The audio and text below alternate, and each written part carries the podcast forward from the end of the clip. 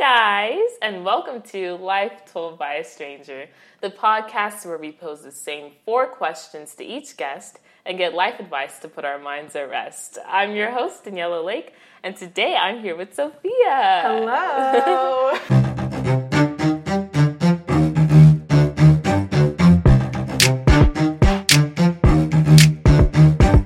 So, Sophia, tell us how old you are. yeah. Almost 17. yeah. Oh, wait. Yeah. You're so you're like a whole year older than me then. Oh, really? Yeah, because I'm gonna be 16 in September too. Oh my gosh. Yeah, and you're gonna be I'm- 17. Yeah, yeah, I'm 17. September 23rd, everyone. Yeah. Yeah. So tell me about where you grew up. I grew up here in this house that we're sitting in right now. um, I was born at Cedar Sinai, and yeah, I've grown up in Sherman Oaks all my life. I went to uh, different schools like Wesley School, Laurel Hall, and now Notre Dame. And yeah, been you know just loving it. Yeah. So tell me about your family life. Um, well, my family life, I think we have a really strong bond. Um, my mom and my dad um, are are really just such like goofy, um, generous. Like they're generous in different ways. I think it really rubs off on me and my sister because we have, I think, a very strong bond, and I'm really grateful for that because I know some siblings don't have that kind of bond, um, unfortunately. But you know, I think we always can, you know, tell each other stuff. If we ever have a fight, it's you know, it's never gonna last for months. It's always, you know, we respect each other enough to really just hear each other out and just figure it out because we really love each other. We enjoy each other's company. Yeah. Yeah, your sister's so sweet. Oh, thanks. Yeah, she's so nice. What's that? sound?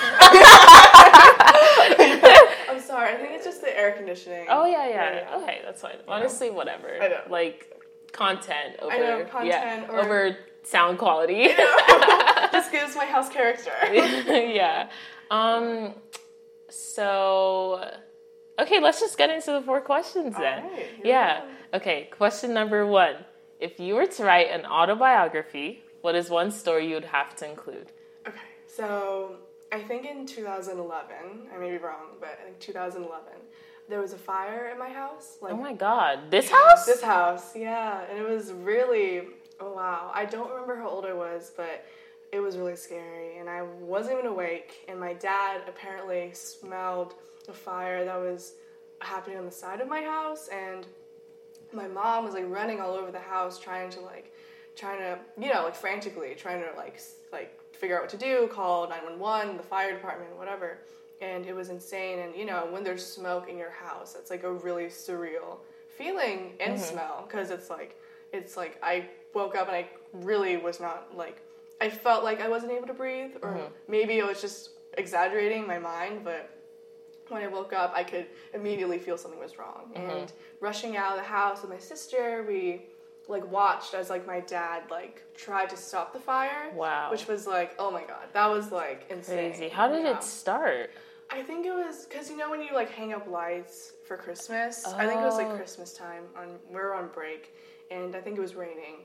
I think Oh, the lights, like, and the electricity. yeah, it was like a Oh. short or something. Oh, and okay. yeah, I mean, I don't remember a lot of the details. I just remember like running out of the house and like I went into my neighbor's house and then my mom came in. She was like, okay, like you know, the fire department. Like the fire department came so quickly, thank God. And um, and then we, and then you know, my mom's like, oh, you're just gonna go to your grandparents' house. So I probably just include like a like because it was like for quite a long time we had to like you know uh-huh. live in a hotel for a little bit. Wow.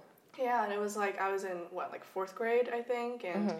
we had to drive from the hotel to school, and then we had to look for a rental home. We moved into the rental home, and then we had to like, um, and then when you look into your house and it's like bare, and it's like you see like the insulation on like the cotton candy insulation on like the roof uh-huh. or um, on ceiling, and So it burnt down a lot then. it really just burnt down like a corner Mm-hmm. of my house like i mean i'm pointing to it but um, but like the fireplace area Oh. but just like on the outside but Mm-hmm. you know it you know it went in and so yeah it was um it was like pretty crazy and i don't really i think i was pretty young so it was pretty easy but I think I remember like one day in class, like I started like I think it was in like fourth grade. I don't know. I started like crying in the middle of class. I was like, I really just want to go home, and I don't want to stay in this house that I don't even live in. I don't want to stay in a hotel anymore. I just want to like, I just want to go home. And it was like, I don't know. And then my mom came and like hugged me, and it was fine. but um, yeah, I just. I don't know. I think that really just made me like grateful for what I have and my family and the fact that like we are able to like go through all that and still like live in the same house and not um, and and not like lose faith and like you know it's gonna be okay. Like we're gonna get through it like no matter what. So Yeah. yeah. Wow. That's a good story. Thank you. Wow. How long were you out of the house? How long I was out of the house? Um, Or how long do you think? I think probably like it was more than like months. I think it was a year. Wow. Yeah. Like Oh my just out of the gosh. house. I know. I thought it was gonna be like a couple months when you're. Oh Yeah. yeah. I know. Just because I think like moving all the stuff, and I think we Mhm. got some stuff redone. hmm Um, and yeah, I think maybe I'm wrong, but I, um, I, f- I mean, I felt like a year Mm-hmm. at least. Yeah. Okay. Thanks. Question number two: What do you value the most in a person, and why? I think I value someone's loyalty the Mhm. most because I think mm, like my whole I feel like my whole family like my mom, my dad, my sister and like you know my outside family we're all I think we can be you know we all have our faults but I think we try to stay as loyal as, as we can and when I see someone um, for example, like you know, like my friend can either help me do something or they can like let maybe like go do something more fun. Like I think if they chose to help me, mm-hmm. that would mean so much more to me than someone you know giving me like a possession. Like Yeah. I think like them paying attention to me and and knowing that I need help and them being loyal to that is I think that just means so much because I try to be as like nice to like my friends as I can. Like if they need help, I'm going to help them. Or if they need my time or like me to listen, I'm going to help them or listen to them. So I think if someone does that for me and just really just like sticks by me, I think that that's really admirable. Yeah, Yeah. it really is, especially mm-hmm. when when the going gets tough. You know, Yeah. like yeah. yeah, yeah. Yeah. As teens, we got all our problems. yeah, you really need like a tight friend group, not a friend that Mhm. like just leaves because it's like, ugh. because it's convenient for them. Yeah, yeah. Yeah. Okay, question number three. So, putting aside money, fear, and insecurity, what is one thing you would love to do if there were no stakes and you had all the freedom in the world? All the freedom in the world. I'd love to direct a proper music video.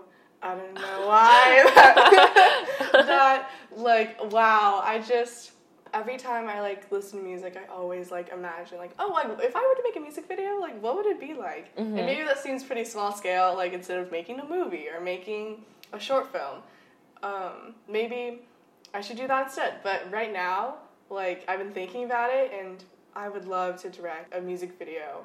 Even if like I'm, I'm not singing or I'm not really a part of the music, I'd love to just have my own like idea out there Yeah. through music because I love music and I think music is just a really universal thing and that really um, unites a lot of us.